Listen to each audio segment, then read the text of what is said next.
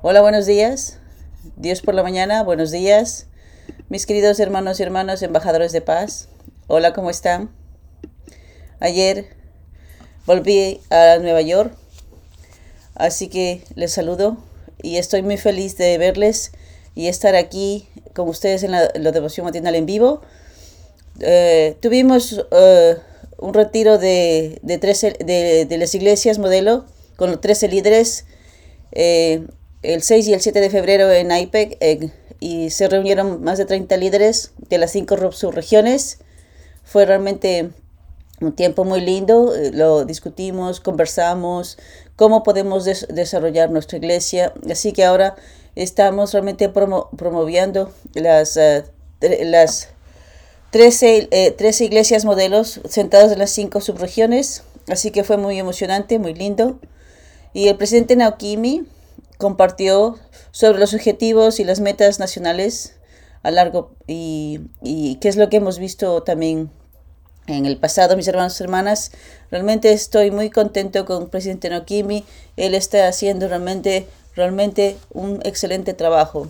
Cuando yo veo alguna visión, él sabe cómo hacerla posible y así todos los líderes, los líderes subregionales eh, juntos. Y esto es algo que cada día, cada semana, cada mes estamos mejorando. Así que gracias, presidente Naokimi. Los líderes eh, eh, compartieron sus mejores prácticas y establecieron una visión de un objetivo de seis, de seis meses. Y a todos los líderes subregionales, esto fue muy poderoso, la verdad. Yo compartí también de la visión 2027 para los Estados Unidos, que es 30 mil miembros y la creación de, la, de, de iglesias felices eh, en nuestras comunidades. Y muchos también fuimos a Chongqing, oramos, oramos juntos eh, con Reto John, nos dio la bienvenida, el Dr. Kim. Y también fuimos, también fuimos al Gran Cañón y fue muy lindo realmente. Y esto también, esto, es un grupo de, de foto aquí en IPEC, allá en IPEC. IPEC, no, IPEC, sí, el, el, el, el, Palacio Internacional de Educación. Hoy quiero hablarles de la verdadera familia y el verdadero universo centrado en el amor verdadero desde el punto de vista, vamos a leer de la Antología de la Madre Verdadera, el tomo 2. La verdadera familia y el verdadero universo centrado en el amor verdadero. Hay muchas diferencias en los estilos de vida de las personas en Oriente y Occidente. En muchos sentidos, son completamente opuestos entre sí. Por ejemplo, cuando los coreanos llamamos a alguien para que venga, nos movemos con la palma hacia abajo. Así. Si hacemos esto en Occidente, la gente no va, se va a otro lado. A menudo malinterpretamos y nos preguntamos si la gente no le gustamos porque se van cuando en realidad queremos que vengan. Además, la escritura occidental se escribe horizontalmente, procedimiento de izquierda a derecha. La, escritura oriental se forma de, eh, de forma original se escribe verticalmente, procediendo de arriba hacia abajo y derecha a izquierda. En consecuencia, los occidentales abren sus libros de izquierda a derecha, mientras que en Occidente abrimos nuestros libros de derecha a izquierda. Por lo tanto, la civilización occidental tiene una orientación más horizontal, mientras que la civilización oriental tiende a una orientación más vertical. Como otro ejemplo, estrechar la mano es un saludo horizontal, mientras que inclinarse es vertical. En la tradición oriental, los antepasados están en el centro y del sistema familiar. En Occidente, sin embargo, no existe un concepto fuerte que considere a los antepasados como el núcleo. Los occidentales generalmente consideran el yo como el centro. Debido a que cada parte de una entidad está conectada en el núcleo, si el núcleo, no se mueve, toda la entidad no se moverá. Por lo tanto, las seis posiciones y el núcleo central tienen el mismo valor. En la familia de tres generaciones, compuesta por abuelos, padres e hijos, hay 12 tipos de relaciones. Estos 12 idealmente caben donde sea que se coloquen. El nieto no se opondrá a nada de lo que quiere el abuelo. Además, los hijos de los abuelos querrán lo que sus padres desean. Y en última instancia, las tres generaciones se unirán, compartiendo el mismo deseo. Todos los miembros de la familia, abuelo y abuela, padre y madre, esposo y esposa, hijo e hija, resonarán como el centro. Consideremos una familia basada en el amor. Dado que la relación entre padres e hijos se caracteriza por la unidad, podemos decir que forman un solo cuerpo. Del mismo modo, el esposo y la esposa forman un solo cuerpo a través de su relación mutua, al igual que los hermanos y hermanas. Todos los miembros de la familia forman un solo cuerpo. En tal caso, ¿cuál es el centro común compartido por estas relaciones? Al formar un solo cuerpo, tienen el verdadero amor de Dios, que está en el centro de todo amor, como su común, centro común. Con el amor verdadero como el centro de sus relaciones, padres e hijos se convierten en uno. Esposo y esposa se convierten en uno, y hermanos y hermanas se convierten en uno. A través de este proceso, cada miembro de la familia se vuelve de igual valor. Ya. Entonces, centrados en el amor verdadero, padres e hijos se convierten en uno. Marido y mujer se convierten en un, solo cuerpo y los hermanos se convierten en, uno, en una familia. Cuando los padres e hijos, marido y mujer, hermanos, se convierten en uno al centrarse en los tres compañeros objeto y cumplen aquella Trinidad, se forma una familia ideal. En este sentido, la Trinidad de mi familia es un fundamento eternamente inseparable. Mis padres, mi cónyuge, mis hijos son una Trinidad para mí eterna y mi fundamento de tres posiciones. En esta Trinidad, el amor verdadero estará en el centro y Dios morará en esa posición. La calidad de los seres humanos es el fracaso de la Trinidad para convertirse en uno. Y dado que la Trinidad de esta familia es una relación eterna, debe ser restaurada si algo sale mal o si la relación sale mal. Tú debes saber que esta es una estructura absoluta e inmutable del reino de los cielos. Para formar esta Trinidad debe haber padres, debe haber un compañero objeto que es tu cónyuge y, debe haber hijos. Sin embargo, solo tener esta estructura de la Trinidad no es suficiente. Es necesario restaurar también el amor internamente para formar una familia ideal. Yo, yo realmente, realmente, realmente aprecio muchísimo lo que los padres nos, explican aquí. Todo está centrado en la familia. En la familia de Adán todo se quebró. Ese, ese sistema de Trinidad, la relación con Dios, la relación con los cónyuges, entre los hijos, completamente se fue, se perdió. Mis hermanos y hermanas. Esta es la Trinidad eterna.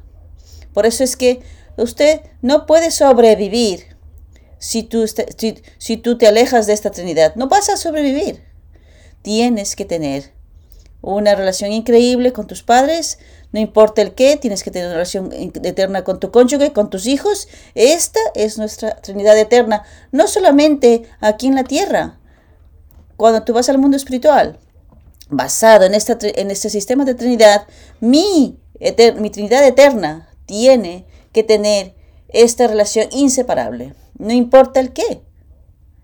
Usted sabe, con mi padre y con mi madre, usted tiene que tener es aquella buena relación, no importa el qué tiene que tratar tener aquella unidad entre esposo y esposa y tú con tus hijos, a pesar de que tus hijos no te sigan, no te, no te, no, te gustan, se fan, no importa, tienes que luchar y traerlos de vuelta. ¿Por qué?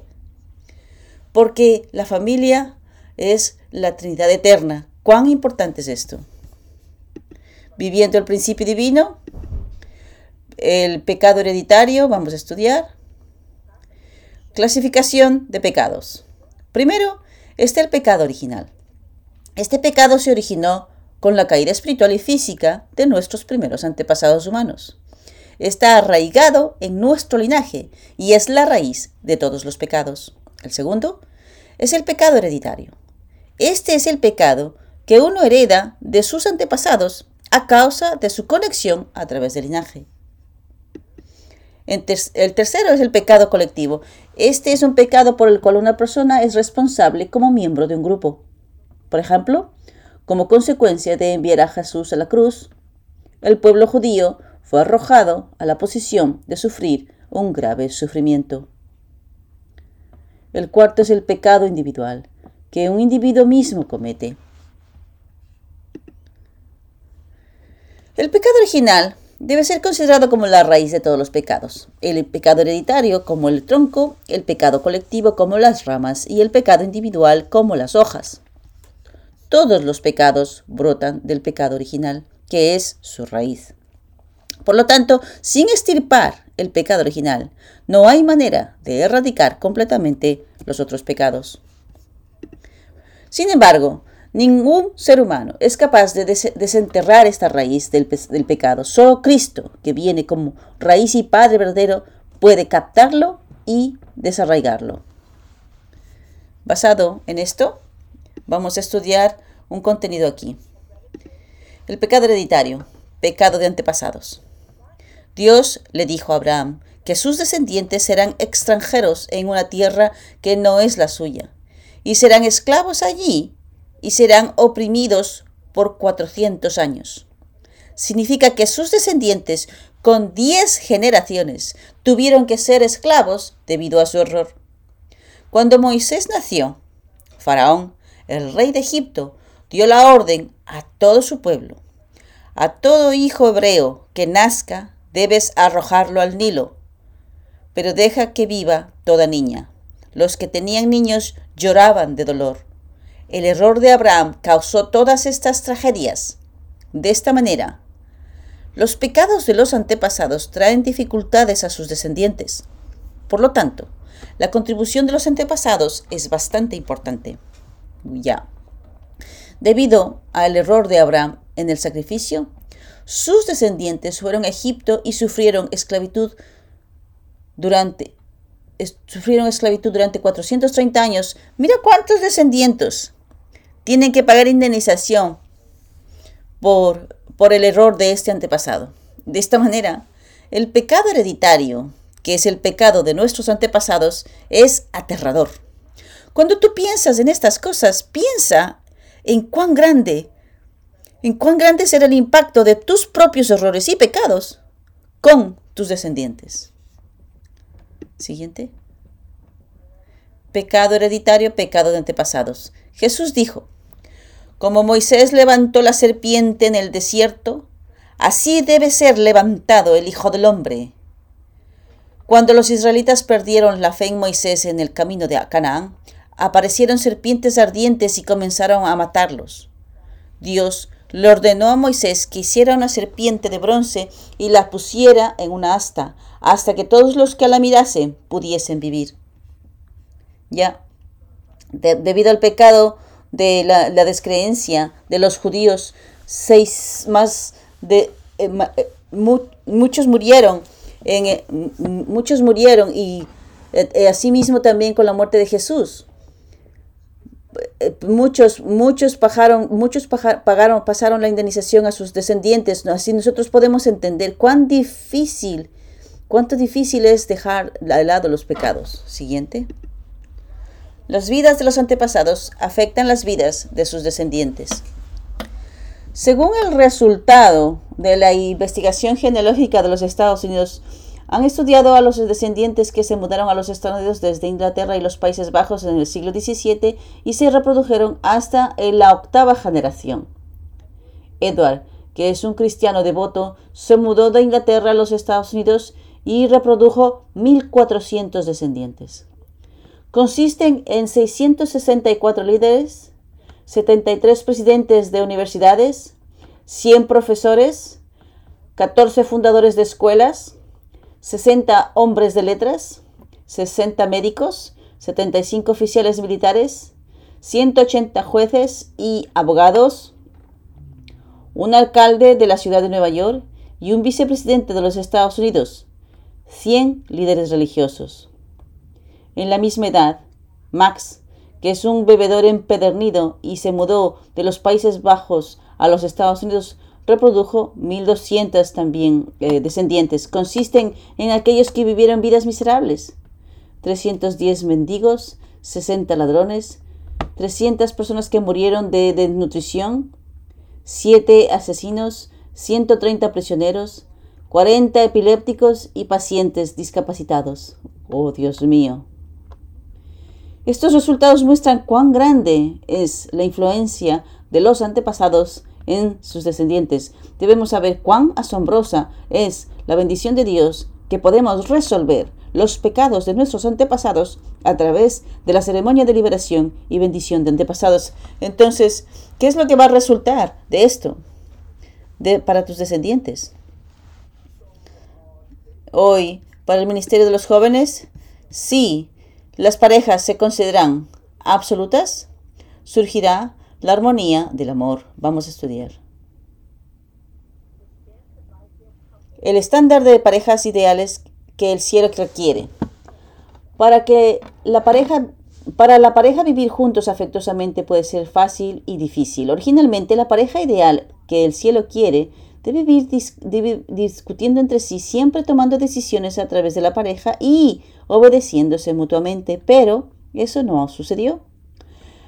La estimada pareja de nuestros padres verdaderos siempre vivió una vida ejemplar, ya que siempre se, fueron, se mudaron como pareja y donde quiera que fueran, el padre y la madre verdadera vivieron una vida de mostrar que ella y el padre eran, eran absolutamente uno. Incluso después de que el padre verdadero ascendió, la madre verdadera nos ha mostrado el estándar de un luto eh, al asistir al padre verdadero durante tres años.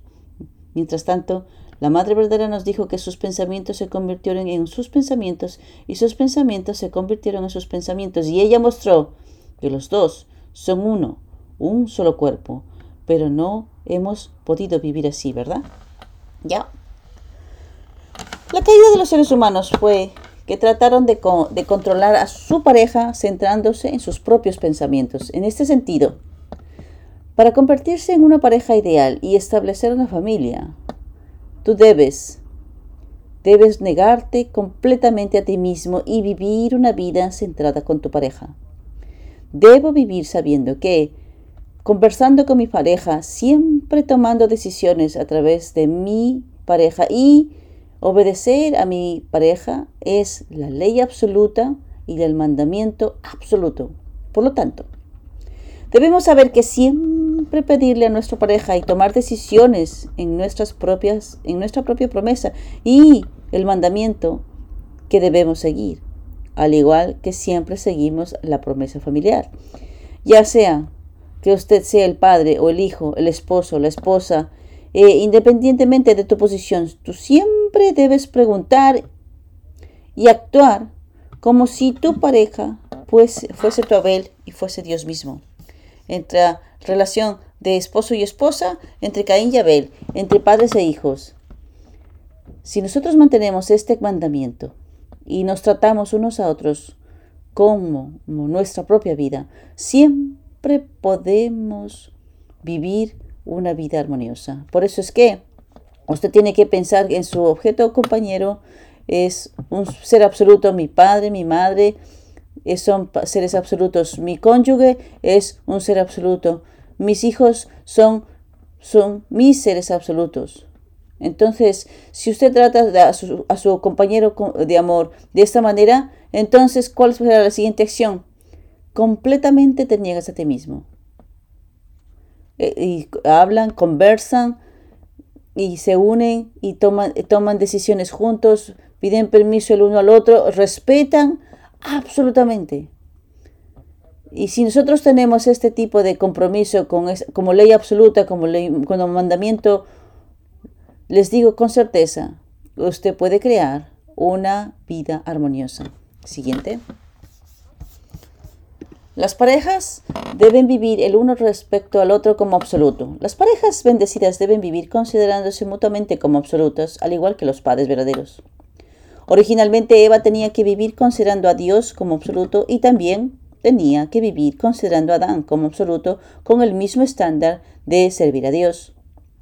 Fue lo mismo para Adán con respecto a Eva. El problema era que hacer las cosas por su propia cuenta era la caída. De acuerdo con la ley del amor verdadero, el principio es que el verdadero amor no se puede realizar sin pasar por la otra persona. La ley del amor verdadero dice que uno no puede hacer todo lo que le plazca. En este sentido, Adán y Eva no se les permitió casarse como quisieran sin el permiso de Dios. Ya. Las parejas bendecidas deben vivir considerándose mutuamente como absolutas. Al igual que los padres verdaderos originalmente, Eva debería haber considerado a Dios como absoluto. Y en segundo lugar, ella debía haber considerado a su compañero Adán como Dios y considerarlo como absoluto. ¿Usted sabe? La ley del amor verdadero es un principio y una, y una, ley absoluta que solo puede realizarse verticalmente a través de Dios y horizontalmente a través de la pareja. Y en este sentido, la ley del amor verdadero dice que uno no puede hacer todo lo que a uno le place. Siguiente. Si las parejas se consideran absolutas, surgirá la armonía del amor. Si la esposa considera a su marido como absoluto, y el marido considera a su esposa como absoluta. ¿Qué queda entre los dos? Lo único que queda entre estas dos personas es el amor. De esta manera, surge la armonía entre un esposo y una esposa que se consideran absolutos. Cuando se mira con la ley del amor verdadero, una pareja está destinada a vivir absolutamente por el bien del otro. Si te desvías de esta ley, nada, nadie podría existir. ¿Cuál es el propósito del esposo y la esposa para formar este vínculo? Es por amor verdadero. El verdadero amor se basa en la premisa de no afirmarse. El verdadero amor está destinado a pensar primero en la pareja mientras se niega a uno mismo. Si la pareja es una entidad absoluta que debe existir para la pareja, debemos negarnos por completo. ¿No es así? Es más fácil decirlo que hacerlo. ¿No es difícil ponerlo en práctica? Si te pones a ti mismo en primer lugar y te afirmas, no puedes considerar a tu pareja como absoluta. ¿Para quién yo existo? ¿No existo por mi esposo y por mi esposa o por mi esposa? Yo, que existo por mí mismo, no puedo existir. Los conflictos y las luchas surgen para aquellos que existen para sí mismos. Entonces, para la pareja que se afirma, su relación es un infierno y el sufrimiento. Ya, esto es verdad. Si la esposa considera a su esposo como absoluto y el marido considera a su esposa como absoluta, ¿qué va a resultar de esto en la pareja? Solo habrá armonía de amor. Esta es la ley de la creación de Dios. Cuando tú miras con la ley del amor, del amor verdadero, una pareja está destinada a vivir absolutamente por el bien del otro. Una pareja que vive absolutamente por el bien de su pareja no puede afirmarse a sí misma. Y, si, y si te desvías de esta ley, nadie podría existir. La ley absoluta del amor verdadero es una premisa en de no afirmarse a uno mismo. Si la pareja, si la pareja es una entidad absoluta que debe existir para la pareja, debemos negarnos por completo. ¿Para quién yo existo? Cuando yo pienso, cuando yo pienso que, que existo por mi, por mi cónyuge, existo por mi esposo, por mi esposa, existo por mis hijos, existo por, por Micaín existo por causa de Abel. Un pastor existe por los miembros de la iglesia y los miembros de la iglesia existen por el pastor. El valor de la existencia de uno se revela. Por eso, para el, el, valor de mi existencia solo puede ser revelado a través de la otra persona. Los conflictos y las luchas surgen para aquellos que existen para sí mismos. Entonces, para la pareja que se afirma, su relación será un infierno y un sufrimiento. Siguiente.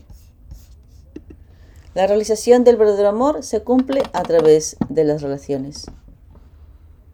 Cuando miramos con el principio del amor verdadero, no podemos negar que nosotros mismos existimos debido a las relaciones. Así como tengo una relación con Dios, mi cónyuge, mis hijos y mis hermanos y hermanas, mi ser existe debido a las relaciones. Si yo me desvío de estas relaciones, soy un ser que no puede hacer nada. La realización del amor verdadero solo puede cumplirse a través de estas relaciones. No hay duda en esto. Estas relaciones no son relaciones que no importan si existen o no. Son relaciones absolutamente necesarias.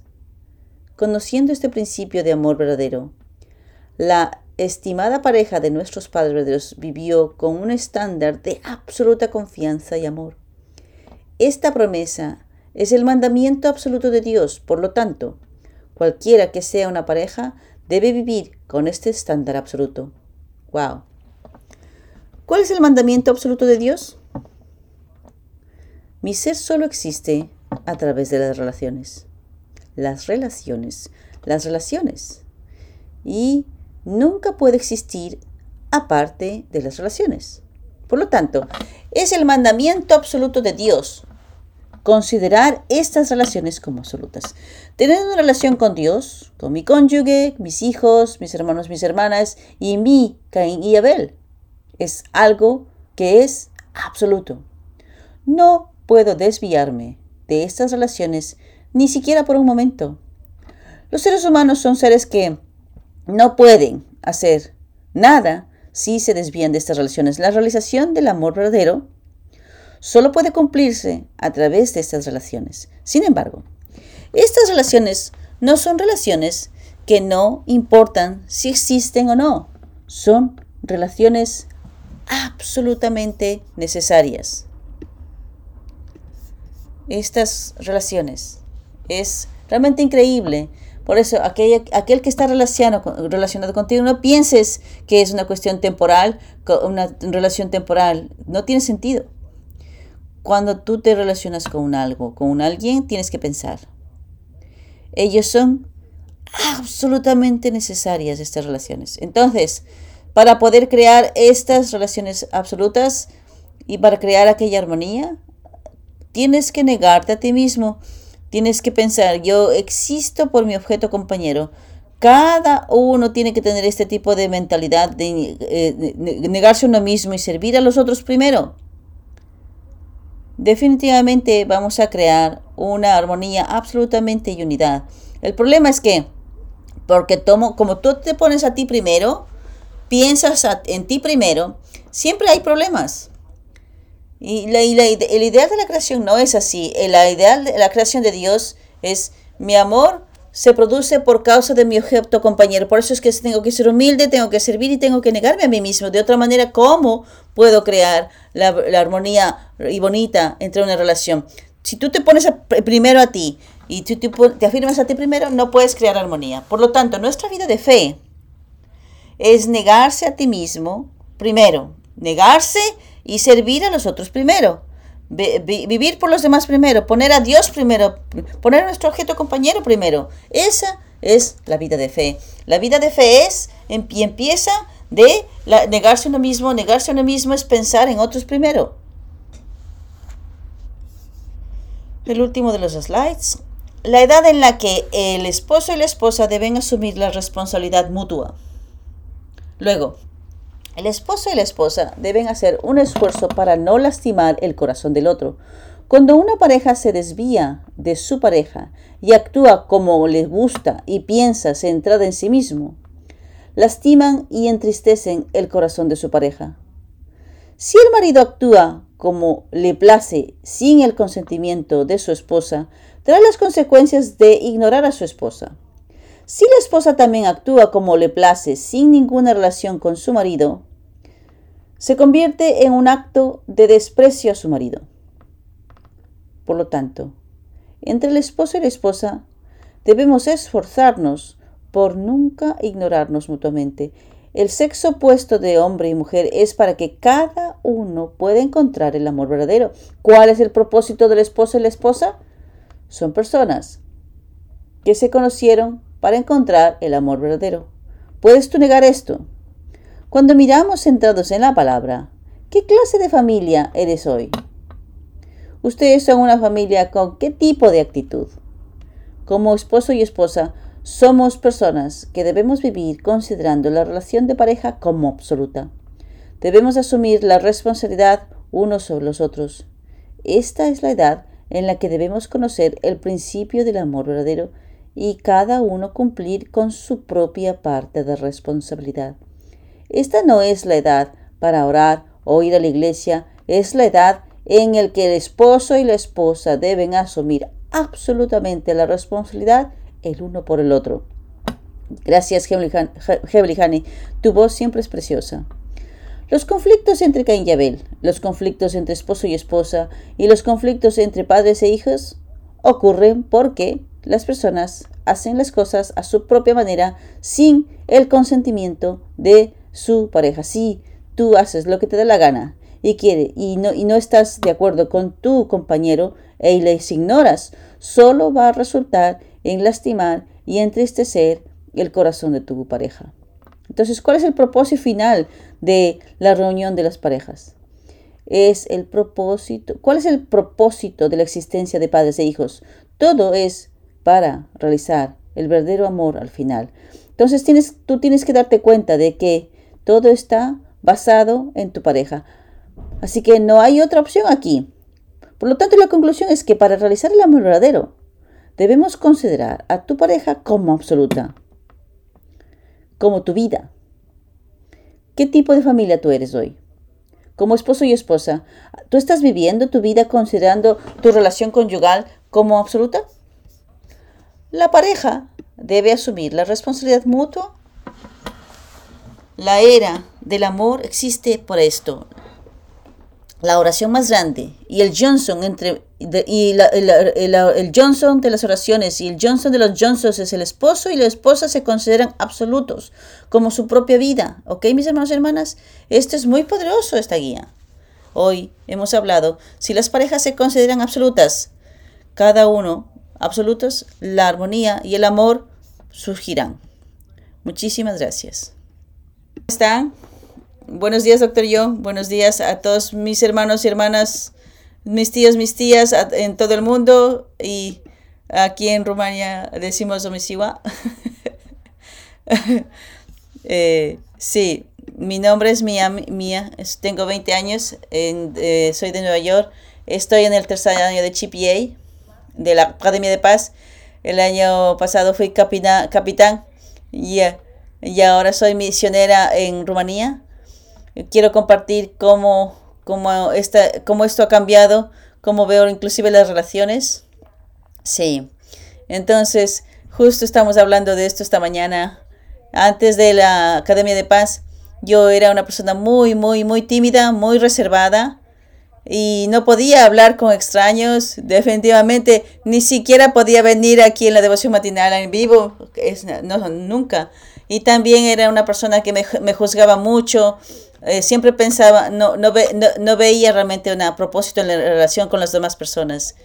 Y cuando yo tenía 17 años terminé la escuela y me uní a la Medepaz y para resumir, la primera vez que tuve la experiencia con Dios en mi vida y, y este es donde yo pude pues, realmente, eh, realmente construir aquella relación profunda con Dios y los padres y me empujé a mí mismo y perseveré y me sentí muy inspirada con todo, lo, todo inclusive la, la, el ayuda del mundo espiritual, la providencia, pero tener esta, esta relación con la gente todavía era una, una cuestión muy limitada para mí, cada vez que inclusive trabajando con mi equipo y bueno, pero ahora mí como misionera es, es, estoy aquí en Rumanía ya por tres meses y cada día estamos entrenándonos para amar más de lo que hicimos ayer y, y, servir y, y creer en las personas más que ayer. Y cada jueves, hoy es jueves, entonces en 20 minutos, de hecho, nos vamos a ir a recolectar fondos cada semana, entonces, y recolectar fondos para mí ha sido realmente un punto de para chequearme a mí mismo, muy importante, eh, chequear cómo está mi corazón creciendo. Y rapidito eh, me di cuenta de que eh, la recolección de fondos es tan diferente porque yo, yo realmente me encanta hablar con la gente. Estoy muy emocionada de hablar con la gente que nunca experimenté eso antes en mi vida. Entonces, entonces siempre pienso, puedo ir a...